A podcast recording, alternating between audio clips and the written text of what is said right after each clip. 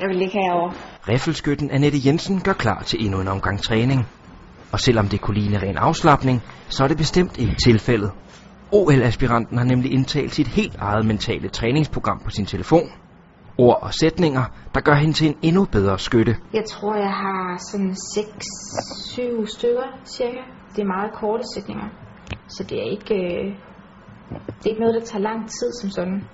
Så det er bare det samme, jeg hører igen og igen. Nogle af dem, det er, det er, hvad jeg selv har brug for at vide og høre. Og nogle af dem, det er, det er hvad, min, øh, hvad min landstræner han har brugt.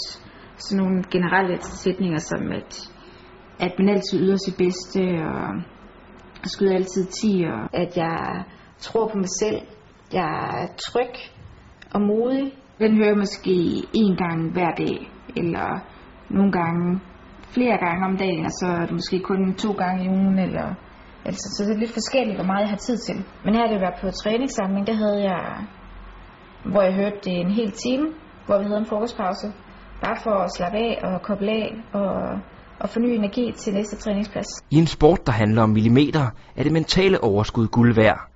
Netop derfor bruger Annette Jensen så meget tid på denne del af træningen, og på at blive endnu bedre til at fokusere. Og det lader til at virke. Faktisk må OnSports udsendte næsten vække riffelskytten for at kunne fortsætte interviewet. Det er dejligt.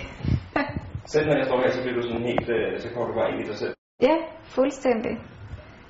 Får sådan et, øh, altså kommer væk fra alting og får sådan en lille selvtillidsboost.